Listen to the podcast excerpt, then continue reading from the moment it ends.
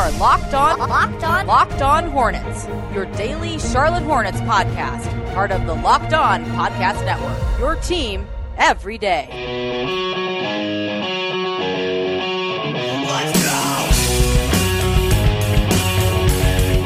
Let's go. Time to talk some Hornets. Wrapping up the week here on a Friday. Welcome in to Locked On Hornets. It's Hornets Talk for the hardcore fan. I'm Doug Branson, joined by David Walker, who, fun fact, once offered Kevin Durant nachos, but it did not work out near as well as the kid that did it at the Golden State home game.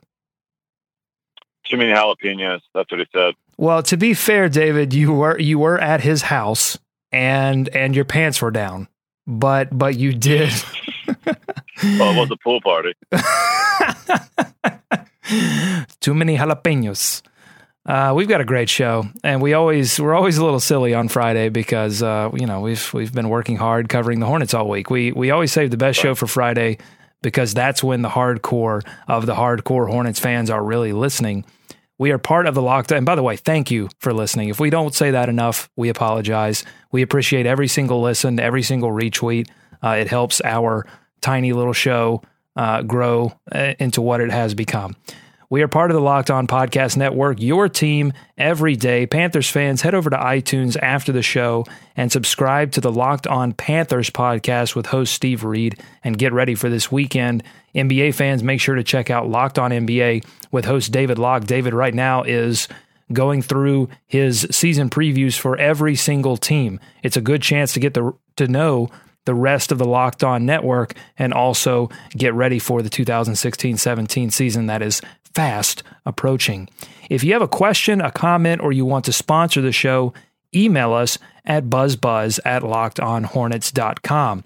Let's start uh, the Hornets back at practice again yesterday. Head coach Steve Clifford happy with the results, called it an intense practice, and seemed like he's having a good time with this group, which I don't think is any kind of show for the media, David. Steve Clifford, generally an honest guy. He comes from the Van Gundy school of dealing with the media in a very direct and honest way. He doesn't really put on airs. Stan Van Gundy, his former boss, I don't know if you read about this, David, not happy with the Pistons right now not letting them dribble the basketball in practice except under certain circumstances because he's so upset with their ball movement. So I think if if Clifford were fundamentally upset with something going on with the Hornets right now, he would let the media in on it. But right now, everything seems to be on the right track. That's interesting. That sounds like uh, some of the basketball camps I went to growing up, where you had to pass the ball at least four times before anyone shot it. So that's hilarious that Gundy is going that way. I wonder if he's just downplaying it with all the with all the hype surrounding that team. But uh, it's great to hear from Clifford. I mean, certainly for him to come out and say that, and for for this team to be that comfortable with, with each other right now is is can't be anything but a good sign. I don't think. Yeah, and they're getting more comfortable because they have guys returning from injuries, early injuries in camp. Cody Zeller continuing to practice fully contact, which is a great development because with those type of bone bruises, it seems like it's all about how the knee responds after activity. It's not so much about how the knee does, you know, when you're in the middle of practice. It's about the next day you wake up, is there soreness? But Cody Zeller getting back out there for a second straight day. So that's a, a very good sign. Uh, no Brian Roberts, uh, the third string point guard, is dealing with a hamstring issue. He did play in that last preseason game against Minnesota, but apparently uh, there was uh, some some feeling there with that hamstring, and they're being extra careful with him, making sure that they have point guard depth heading into the season. That seems to be a priority for this Hornets team. Jeremy Lamb also spoke to the media and giving David what I thought was definitely the most interesting thought of the day and maybe the most interesting thought of this entire Hornets camp or preseason period. Let's take a listen to that clip. Early in um, camp, I remember one day I came in and, and I said uh, I didn't feel like practicing, and I end up spraining my ankle. So uh, you never want to you never want to practice until you can't. So I had to sit out a couple practices, and after that, I realized that I just got to come in every day, um, you know, ready to get better. Because you know, words are powerful, and you know you can definitely speak you know things into existence. So just coming in with a mindset, getting better, um, using every opportunity. You know, don't take anything for granted. Just give it all I got. Um, it's really the mindset I've been trying to um, have every day, whether it's a game or a practice, because um, you never know when it can be taken away. So Jeremy Lamb, very honest there after practice, David. There there are a couple of different ways you can look at what Jeremy Lamb said. Uh, first, let's a set lot to unpack. A lot, a yeah. Lot to unpack well, let there, me though. let me set the scene and then and then I'll throw it to you. So Jeremy Lamb comes into this offseason with a lot to prove. He didn't play a lot last in the latter half of last season. Didn't play all and didn't play at all in that playoff series against Miami, and it seemed a lot of that had to do with his um, with his mindset, his focus, his ability to be able to be ready to play, his uh, his conditioning, and there there were a lot of issues that led to him not playing. So he comes into this offseason with a lot to prove after the Hornets gave him an extension last season. So he's you know mm-hmm. he's on he's on the books for a few years. David, what what do you think about what Lamb had to say there? Well, this reminds me of when, like you said, he came into camp and said he dedicated this off season more than he had in the past to being in shape. And I thought about that at the time was odd because he had been in Oklahoma City with two guys in Russell Westbrook and Kevin Durant, among other guys who I'm sure worked their butts off, who do nothing but think about being in shape for basketball, think about getting better at the game, you know, practicing and and playing hard all the time. And apparently that none of that transferred over. So he brought none of that while he was sitting on the bench, didn't learn anything from them, or at least didn't put it into practice until this year uh, when he got the contract. I mean, I don't know. It's just it's it's a little alarming to be honest with you, Doug, uh, to come in and and and not be prepared at this late stage, I guess, in in his chance to prove himself. You know what I mean? I, we talked about it this week a little bit. The book is beginning to be written on Jeremy Lamb, and you can kind of see why some of these hopes for for folks that hope that he would be a, a, a legitimate player in the NBA haven't come to fruition because he hasn't put in the work. I mean, I don't know how else you can say it other than to say he hasn't put in the work when he's not been able to play in the games, and that's honestly a little concerning. Damn it, David. You know, just when I thought we were going to disagree on this, we end up, I was like, this is the one thing I think that David and I are going to, to not agree you think on. I'd be like, yeah, I like his uh, attitude. Well, because, and I say that, yes, because I think when you hear that, if you just hear that played on its own, you think, man, you know, Jeremy Lamb getting some perspective, getting injured in, in camp and, and understanding, oh man, this can all be taken away from me in a moment. Um, Yeah. Maybe he's turning a corner. But then if you place that alongside what he said at the beginning of camp, he came in saying, look, I see all these guys, my friends who are playing in Europe, you know, who had a chance to play in the NBA and now they're trying to fight their way back. You know, and he said sort of the same thing that I that all of this can can go away.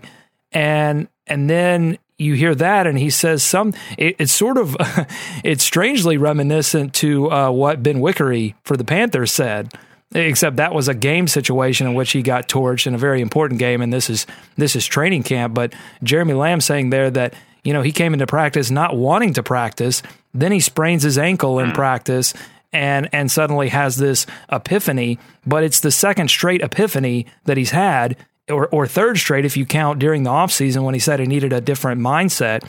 And you start to wonder like what is it going to take?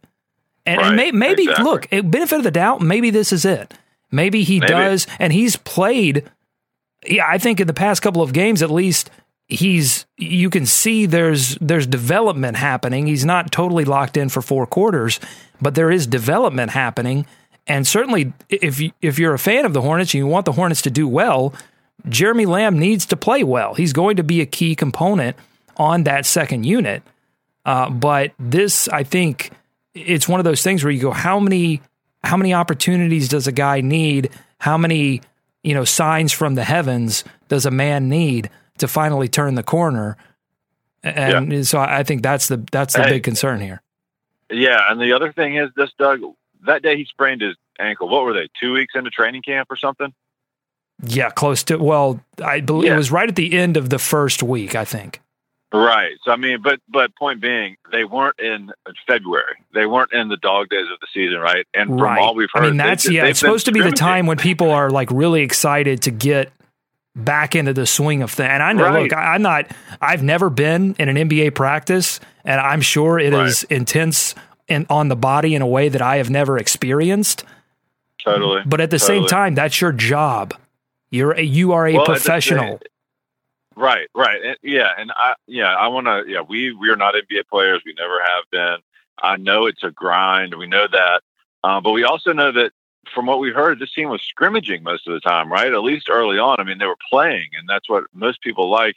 I think the great ones do love practice. I think a lot of the players out there uh, who want to be there do enjoy a lot of it. Not not all of it. Not the drills. Not not, not every bit. Allen it, Iverson was not a big fan. I don't think.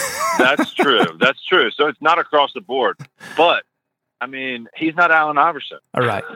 okay. We've said this before. You I know Allen Iverson. I was friends with Allen Iverson. You, sir, are no Allen Iverson. You, right. So I mean, it is some concern. There are some concerning tones. Uh, we can unpack the full philosophical angle of it later if we'd like, but uh, I don't know. I guess all we can hope for, Doug, honestly, all you can hope for is that this is the epiphany that changes things around for him. It is. It is. It's very honest. It's very human. It's very interesting. True. Every everything that that he had to say there, uh, and you just hope again that that it sticks. That you know he's serious about it this time, and we we know that if he's not, he won't play. I mean, that was evidenced last season. All right, yeah, preseason games exactly. continue for the Hornets. They will take the weekend to meet some fans on Saturday from 11 a.m. to 1 p.m. at Spectrum Center. If you are interested in being one of those fans and participating in that event, you can RSVP on Hornets.com. The Hornets will play again on Monday night at 8 o'clock p.m. versus the Chicago Bulls. That game will be broadcast on NBA TV. Yay! Then they play back to back against uh, the Miami Heat on Thursday at home. That tips at 7 o'clock p.m. After that, they travel to Minnesota to play the Timberwolves at Target Center. That tip set for 8 o'clock p.m. This is obviously a show about the Hornets, David, but we also want to keep you up to date on things going on around the league, and we've enlisted the help of one of the best, Adi Joseph from Sporting News, in a newly named segment around the association with Adi Joseph. We begin with a little talk about the collective bargaining agreement the league and the players' union rumored to be getting closer to a deal that would prevent a work stoppage next summer. That's good news. Take it away, Adi. From, from what I can tell, it's not so much that they're close on, on the actual contract as much as they're very they're very certain that one way or another they want to get it done. Um, that they all realize that there is so much money involved, and the sport is in such a good position and you know, this season we've seen the NFL ratings drop, and we've seen, um, you know, massive societal changes in attitudes towards football, and toward toward uh, you know a lot of other things that, that have led the NBA to be in a position where it can maximize itself. And so, thankfully, the owners and the players have realized we can't blow that, and and they're going to work something out. And the question is, how much do either side have to hedge when the goal is just to make sure the deal gets done. Because if neither side has to hedge very much, then we might see a similar structure. But I do think both the owners and players would like to do something about max contracts, something that would prevent the next Kevin Durant situation. If Kevin Durant could have just been paid $15 million a year more than he was, if he hadn't been limited to the same contract that Mike Conley got to sign, then then I think this can't happen. What what just happened this summer can't happen. So you see a benefit on both sides, and you, you can you can easily imagine the benefit there. You can also see. Um, I know marijuana testing has been a major issue for the Players Association. They do not want players to be suspended for failing marijuana tests. I know the owners want to ensure some sort of um, way to make this whole D League thing work and have players' rights there. And so you have all these different complex situations where I think those are they're very complicated, but they're very important.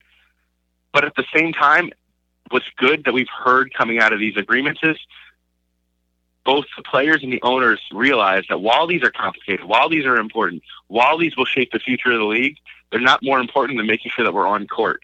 And that's that's a great thing to hear for fans, for media, for everyone. It's interesting to think about marijuana use being used as some kind of bargaining chip. Listen, we'll give you marijuana, but you got to give us something else here.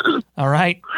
Yeah, I mean, it's a, that's that's essentially how these things work, and uh, you know, it's it is it is something that I think I think you're going to see players. The NFL players have been very very loud about it, um, about the use of marijuana as a medical for medical purposes for pain relief. Um, it's actually a pretty major issue, and a lot of players care about it, and a lot of players have been affected by it. You know, as Hornets fans saw last year, Al Jefferson was suspended for for marijuana use, and uh, I think I think it's just a simple one. It is, yeah. it is, but you know, you just all those things get thrown into a pot and uh you throw, to, wait, thrown into thrown into a was that a pun? Thrown into a pun? listen, listen. We'll take we'll take marijuana, and you can have uh, max contracts and a hard cap, but you have to throw in a bag of Funyuns, and that's that's the last. that's it. Okay. All right, Adi, I'm going to get you out of here, but we're going to do a lightning round courtesy of my co-host David Walker. He wanted to uh, throw a few questions quickly at you. First of all, are we set for a Cavaliers Warriors final rematch? Yes.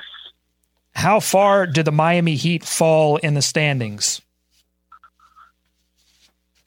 11th, 13th in the East. What was the biggest mistake of the offseason? Timofey Mozgov. That's a good one. Uh, what needs to happen for Steph Curry to Charlotte? Those rumors to start heating up. What has to happen?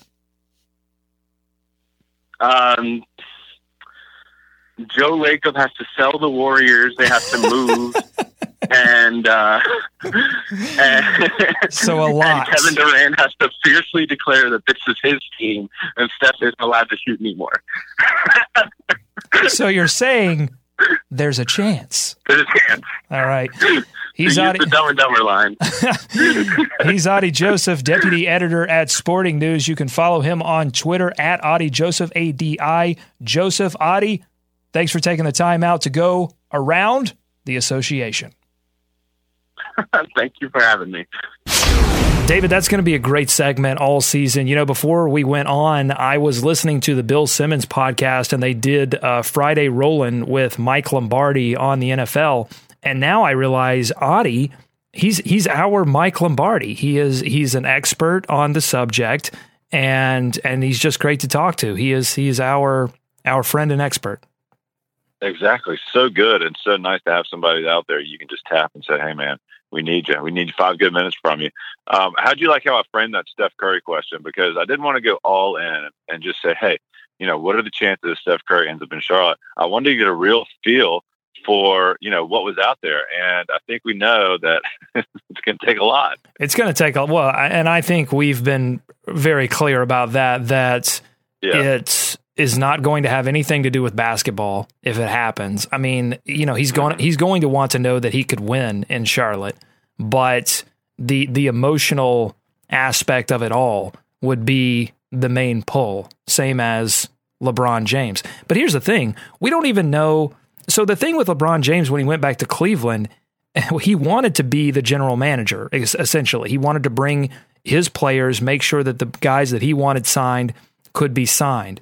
And Dave, I think David Griffin, the the general manager of the uh, of the Cavaliers, was recently asked of all the players in the NBA who would make the best general manager, and he he said LeBron James, his own play, oh, his own player. Okay, gotta, so let that mill around. Yeah. But but I say that to say boss, this, right? David. We don't even know if that's if if Steph Curry really wants to to do that. You know, if if he wants yeah. to um, go to his hometown team and then manufacture the team around him that he wants. He may just be like, okay, this is easy. I, I have the players that that that are are I have the, all these awesome players in Golden State that I love to play with. It's already built, and, and just and just hang. And he can't lose. I mean, we can break this down all season, I guess. But yeah, LeBron was in such a weird position because he left, right? He left Cleveland, left hometown, went to the Heat, won. Like Steph was drafted in Golden State. He's kind of built that franchise up, and it looks like the most amazing team of all time. So, I mean, not a lot of motivation for him to want to get out of there. You know what I mean? I totally, I totally understand. All right, it's Friday. We are gearing up for the weekend. David, want to end on something fun? Mark Titus has a great article on the Ringer called Charges Must Go, where he argues that charges in basketball, quote, are dangerous and make the game less fun, and the only people who think otherwise are either short, unathletic dudes who only hope whose only hope on defense is to take them, or stodgy traditionalists who are 4,000 years old. So, pretty clear, David, how he feels about charges. It's a great article. You should go read it. Um, but how do you feel about people who take charges or the charge as a rule in the NBA? Yeah, we should clarify. He's not saying I don't think he was saying um, get rid of like offensive fouls, right? Correct. He just a lot of it. A lot of it was like help side defenders that are coming over out of nowhere, standing there, jumping up under a guy, uh, stuff like that. And I with with as he put it, hands over their nuts. Exactly. That's a quote from the article. Uh, that was not Doug's words. I can agree. I couldn't agree more with this uh, rule because I've been watching basketball for the last five or six years, and they can't call it correctly. They can't call the charge right. A lot of times it's a dangerous play. A lot of times he's right. These guys are coming out of nowhere. Um, or they're standing on the block, right? And it's a complete flop. The guy just, you know, turns around. The two guys are standing there on a post up move or something. A guy turns around and they take a complete dive. It's, it's too all over the place. I would be completely fine if they just removed this from the game, went by a lot of his proposals in this article and just, just cleaned it up. It, it's got to the point where it's such a messy play you you have no idea where it's going. It's almost like football when we don't know what a catch is anymore. Mm-hmm. I don't think the refs know what a charge is anymore. It's a bang bang play to their defense. Their defense. It's hard to call sometimes. It's it's a bang bang play, but I, I think it would be for the betterment of the game if you just got rid of it to the points that he made.